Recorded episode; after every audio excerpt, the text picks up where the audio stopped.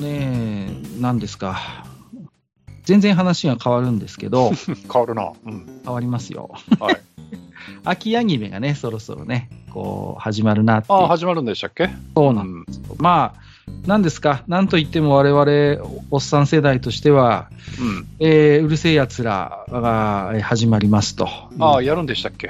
はい、うん10月14日からフジテレビのノイタミナの枠だったかな。うんはね、ラムちゃんはスミペンがやるんでしょ？確か。ああ、確かそうですね。ね、そうそうそう、ということで、えっ、と、全4クールの予定ということなんで、結構ね、4クール？結構あるね。うん、で、なんか2クールやって、ちょっと間空いて2クールみたいな、うえーん。感じのようでございますよ。はいはいはい。で、ね、あの、ちょっとこれはね、まあ見とこうかなとは思ってるんですけど、どうですかね、こう、令和の世に、あのうるせえやつらのあの雰囲気は、えー、通用するのかというね、こう、気もしますけれども、うん。なんかでも考えてみると、こう、高橋留美子さんの、こう、作品って、なんかこう、なんとも言えない包容力があるのかなっていう気もするんですね。こう、うるせえ奴らもそうなんですけど、なんていうのかな、その、今でこそ、こう、キャラ立ちしている、こう、キャラと世界観でキャラがとにかく前に立つ作風って今でこそ普通なんですけど、こう、うるせえ奴ら昔やってた、それこそ35、6年前ですかやってた頃の、あのーうるせえ奴らって、まだまだそういう感じは薄くてね。うん。あれだけ個々の登場人物がみんながみんな個性を持ってっていうのは、やっぱ珍しかったと思ってるんですね。あの人数でもって。主人公とか、その周囲の取り巻きが、その個性的なメンバーでみたいなのはあるんですけど、その周りの人は大体普通の人っていうのが多いパターンだったんですけど、あの、うるせえ奴らに出てくるて登場人物、大体みんな変じゃないですか、こう、どこか。うん。癖があって。うんまあ、高橋留美子はさっきさっきみんなそうなんですけど、いわゆる普通の人っていないのよね、あの、あの世界ってこう。うん。で、それがね、かえってこう、なんかね、すごいこう、ストーリーとしてはなん、どういう風にも作れるっていう形になっていて、じゃないと、ビューティフルドリーマーみたいな作品って多分出てこないと思うのよ。こう、あれもすごい問題作じゃないですか。こう、で、うるせえ、うんまあ、あれはおしいさんが暴走しただけでしょ？でも、押井さんがそうやって暴走できる土壌を持ってないと、そもそも、もっとわけわかんないものになってたと思うんですよ。ビューティフルドリーマーって一応、ほら、あんなはちゃめちゃなうる星やつらの、ね、あの雰囲気と全然かけ離れたものになっちゃってますけど、でも、うんうる星やつらの映画であれが一番いいっていう人も少なからずいますからね。うん。だからそう考えると、やっぱこう、高橋由美子作品の包容力みたいなものをちょっと個人的には思いますね。うん。だからね、ちょっとね、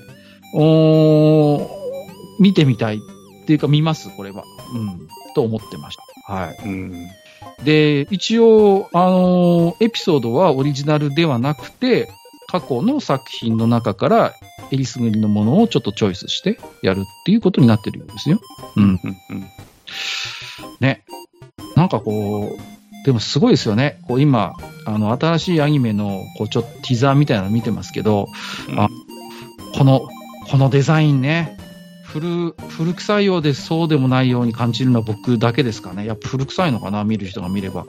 なんか結構意外と馴染んでんじゃんっていう感じもしますけどね。うん、どうなんだか。うん、ね。あと、どうですか？うーん、注目作品としては、ジャンププラスのチェーンソーマン、テレビ東京系でね、やりますよね。うん。読んだことないです、チェーンソーマンって。うんとね、一番最初、あれ、はい読み切りかなんかだっけ？うんうん。なんだっけ？そうそうそうそう。読み切り。、あんまり覚えてないんですけど、最初の最初のとこは読んだんですよ。はいはいはいはい。だけどね、その後、あのーなんですか、ジャンプ系、今読んでないので、ああ、なるほどね。今、ただ何、あのースマホのアプリのジャンププラス？うんうんうん。あれはちょっと、この間思うところあってインストールしたので、じゃあ、チェーンソーマンも読めるじゃないですか。ジャンプ。読む気しないんだよね。あ、そうっすか。いや、あの人、あの作者の人ってすごい人だなっていうのはよくわかるんですよ。藤本つ樹さんね。う。ん。あの、何でしたっけ？あの、読み切りでい一本単行本できちゃったじゃないですか。そうそうそう。うん。あれは読んだんですよ。はいはいはいはい。で、あ、すげえ人だなと思ってて、なんかこの間ももう一本出したじゃないですか。そうですね。うん。で、それも読んで、ああ、この人うまい、うまい作り方する人なんだなっていうのはもちろん分かってるんだけれども、はい。うん、まあチェーンソーマン、うん、自分は読まなくていいかなっていう ああ、まあね。感じなんです。うん。なるほど。だあの、からね、秋アニメ？うん。うん、秋アニメ。でも藤本つ樹っていう人は多分今のうん。岡さんの中では希代のストーリーテラーだと思いますよ。うんあの人はね、うん、すごい人だと思います。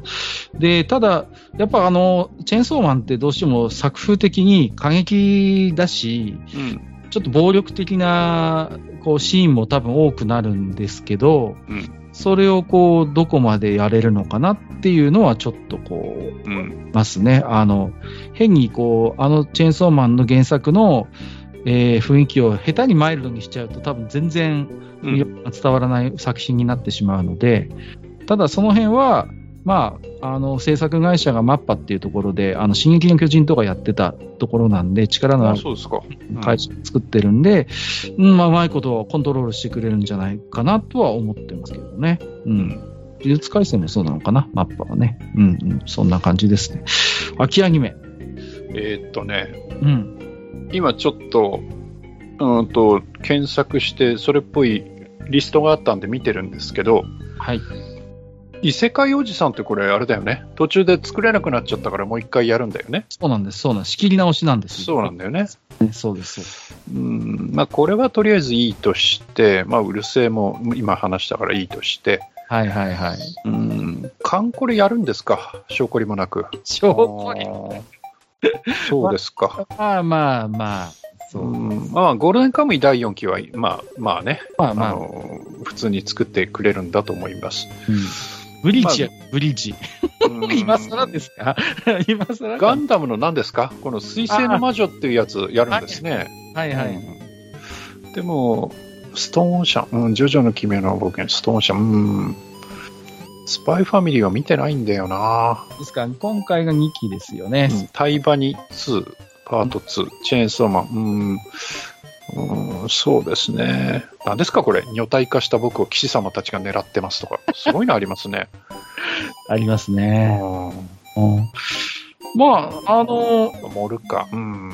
何かね、こう、一つぐらい、こう、愚者級で追いかけてもいいかなとは思ってますけどね。まあ、何かポップテピはいいとして、うーんと、いやー、うーん、とりあえずなんかあまり、いや、あの、どっちの意味でも匂いを感じるものがないですね。ああ、そうですか。ん。まあ、毎回ね、もう、ものすごい数ですしね。うん。いや、正だからさ、こんなにいつやってんの、いやいや、みんな深夜とか、こうねあ、、そうなんですか？そうそう、まあ、配あと BS、CS ですか？うんのもありますしね。うんうんうんうん。いや、すごいさきちゃんのっていつやってんですかこれ？ありますね。ね、原作の方は付き合い始めちゃいましたけどね。はいはいはいはい。うん。そうですね。まあ、僕はとりあえず、うるせえとチェーンソーマンぐらいは、とりあえず、うんはい。あの、追いかけ、まあ、ガンダムもね、見るかな、見ちゃうんだろうな、きっとな。うん僕はね、うるせえよりもね、はあの、うるせえが終わった後で、あの、メゾン待望論みたいなのが出てきて、い。はいはいはい。メあゾンがリメイクされるってなったらちょっと楽しみですね。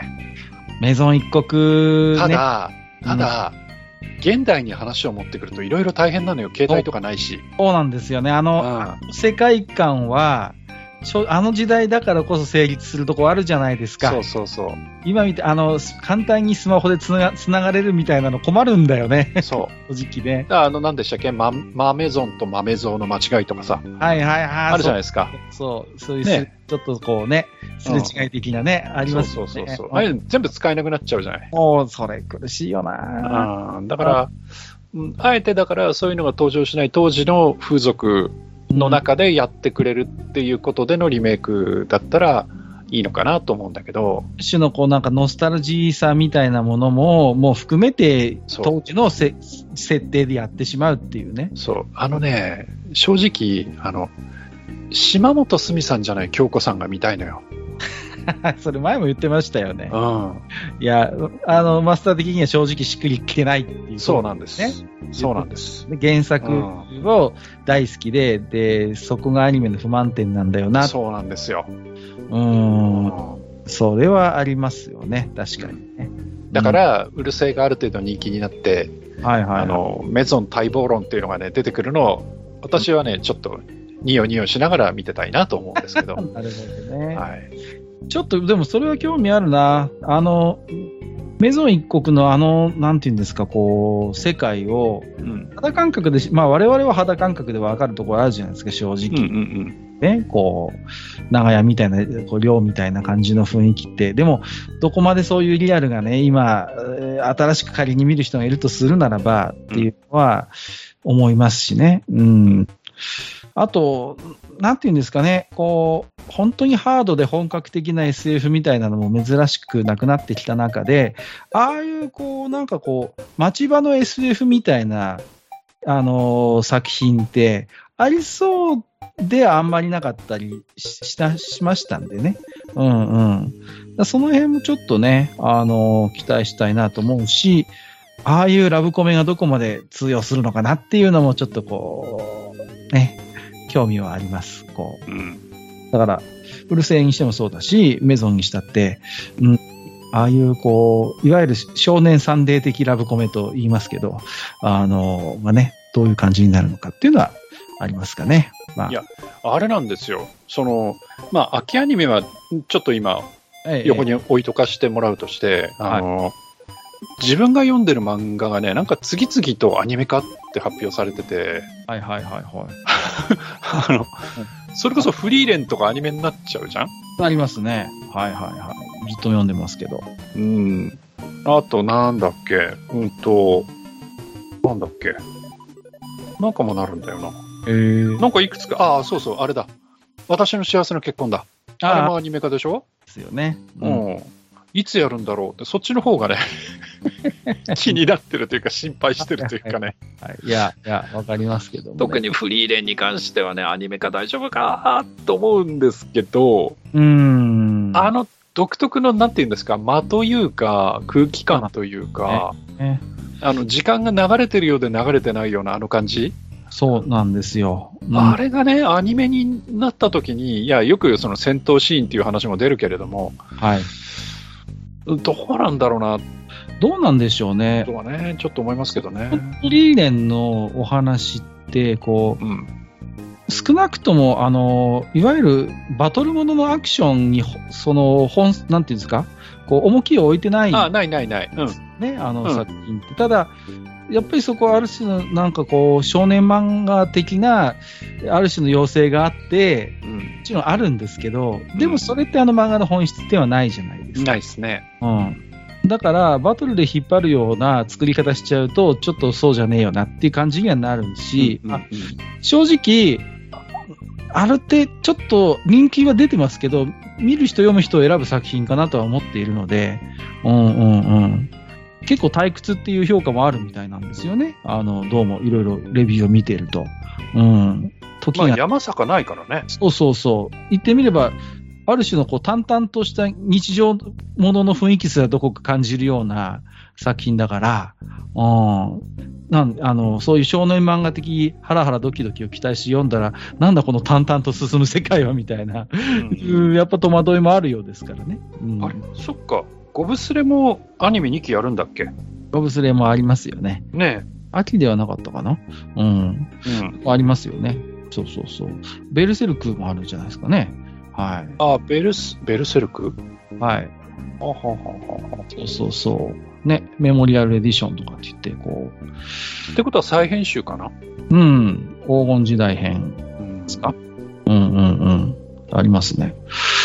あれもなうん、まあ、そんな感じですか。ちょっと、えーこんなめんどくさい二人にこれ見たらいかがですかとあれば、ちょっとね、また反応いただければと思います。うんえっ、と、いつ置き手紙をいただいてますんで、はい。紹介もしておきたいと思います。これは。うんえっ、と、プレイステーションのね、話をしたかああ、好き勝手言いましたね。好き勝手言ったじゃないですか。はいはい。来てますよ。うんヘビレオさんいただいてます。ありがとうございます。えー愚者級用218拝聴ということで、えっ、と、コントローラーのタッチパネル操作に対しての優位性はわからんでもないんですが、そのコントローラーが消耗品であるにもかかわらず、あるのに高いんですよね、という。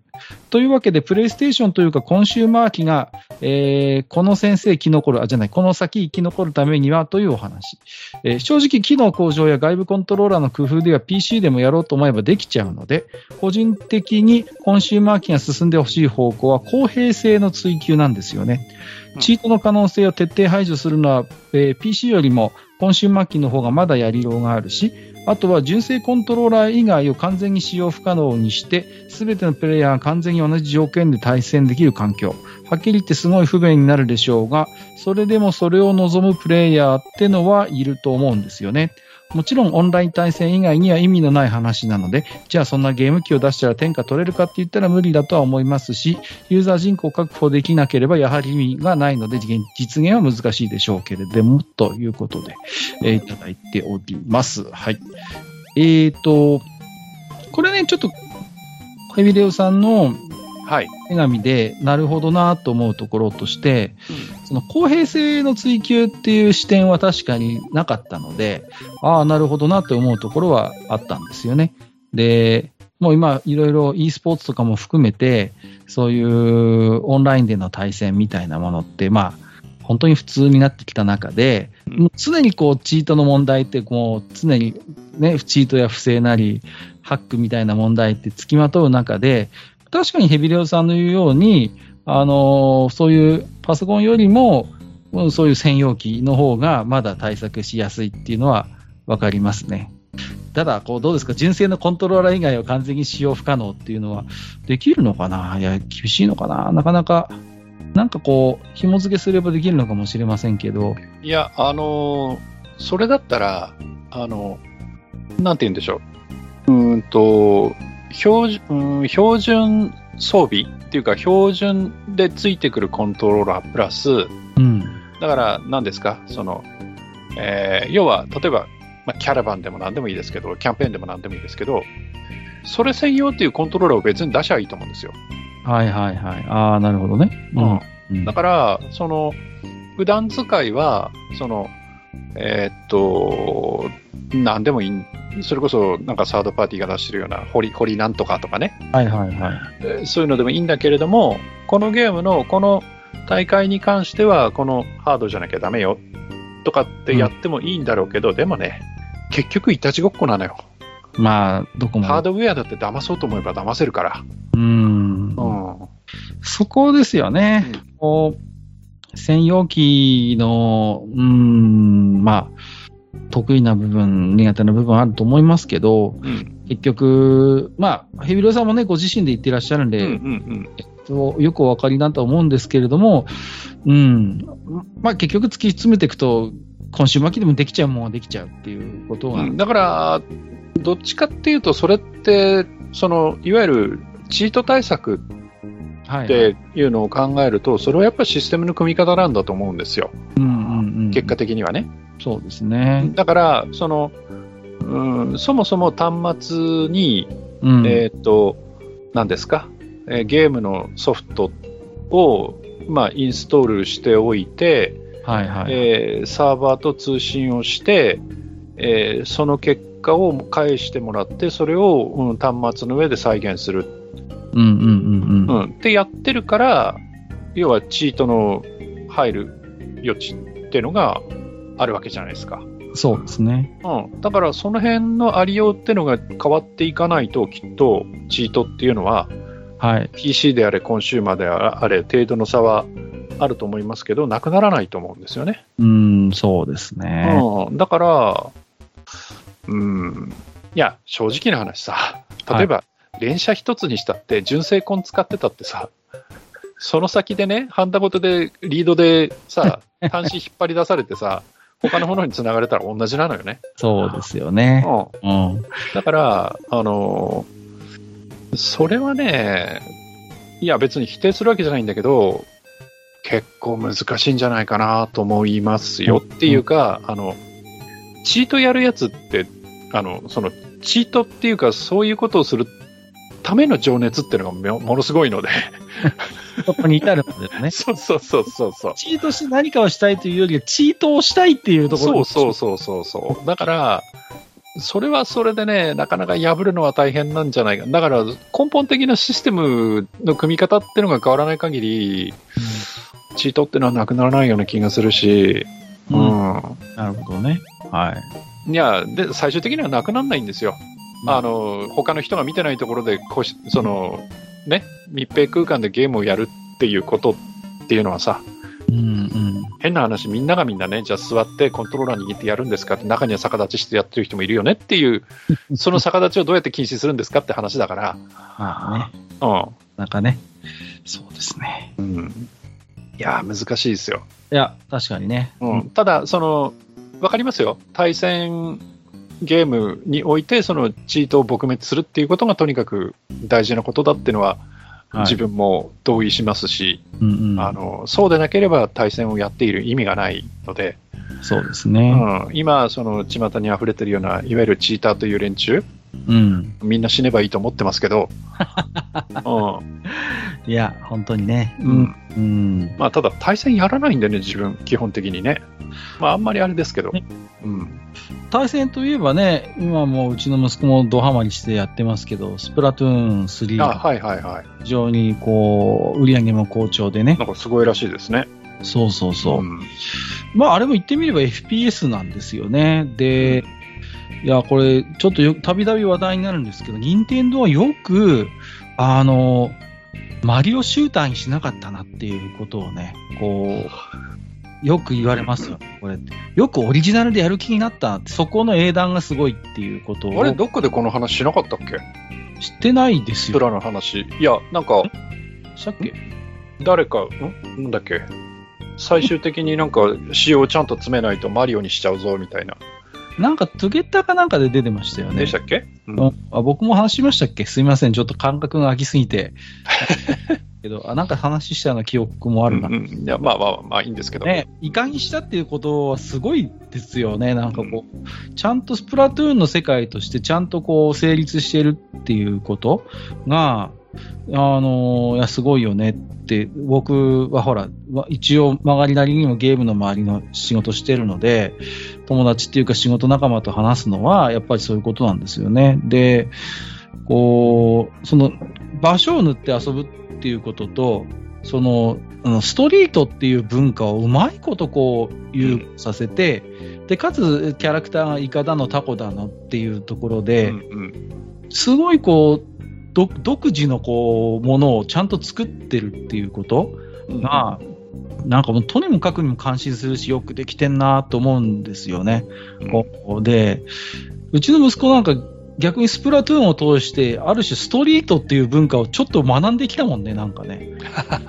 うんうんうんで、マスターもご存知ないかもしれませんけど、やっぱコーディネートとかもすごい大事な要素なんですよ、あのゲームって。うんそうなんだ。いろんなほら、ストリート系のキャップなりダボっとしあ、たはいはいはい。こうあるじゃないですか。はいはい。あれも実は、あれ、それ一つ一つにちゃんと、あの、機能があって、例えば復活が早くなるとか、インク減りが効率的になるとか、うんそういう機能があれにくっついてたりするんですよ。だから少しでもこうベストな、こう、状態にしようと、こう、いろんなそういう、あの、ストリート系のショップがあって、うんそこを都会控えすんのよ。キャップはこれがいいかな、サングラスにしようかな、みたいな感じで。はいはい。だからそういうところも含めて、なんか一つのこのストリートの文化みたいなものが、ちゃんとゲームでシステムに組み込まれて再現されてるっていうことのうん凄さみたいな、恐ろしさみたいなものを、すごく感じます。すげえなって、もう、僕やるよりも息子がやってるのを横で見てることの方が多いんですけど、うん。あの、このシャツかっこいいんだけど、ちょっと機能が弱いんだよね、みたいなことをもう、6歳の子供が言ってるわけですよ。いいじゃないですか。うん。本当はサングラスがかけたいんだけど、キャップの方が僕は合ってるから、あの、リンクの減りが少なくなっていいんだよな、みたいなことを言ってて、うんうん迷うみたいなこと言ってるわけですよ。だから、いやー、つくづく、すげえコンテンツだなと思って、うん。発信してますよ。うんあおでも実際面白いしね。こあ、うそうですか。うんうん、単純なんですけどね、やってることはね、うん。色を塗り塗りするんですけど、あの、いや、あのね、とにかく選べる武器の数が豊富ですよね。はいはいはい。何十種類そうらしいね。ううん。で、ね、それぞれ得意不得意があって、中にはさっぱり塗れないんだけど、敵を倒すために特化したような武器とかもあるわけ。スナイパーライフルみたいな、もう遠隔から。うんで、さっぱり塗れないんだけど、俺はもう攻撃特化で、敵をとにかく倒すことに特化するから、塗りはお前たち頼むみたいな感じで、うん持ってる武器、なんかだんだん習熟してくると、あのそれぞれが持ってる武器でアイコンが、あの示されるので、役割分担がこうおのずと決まってくるみたいなところ、うんうん上手にできてるし、いやー、本当に完成度が高いなと思って、感心しきりです、最近は。本当。うん あとは、あの、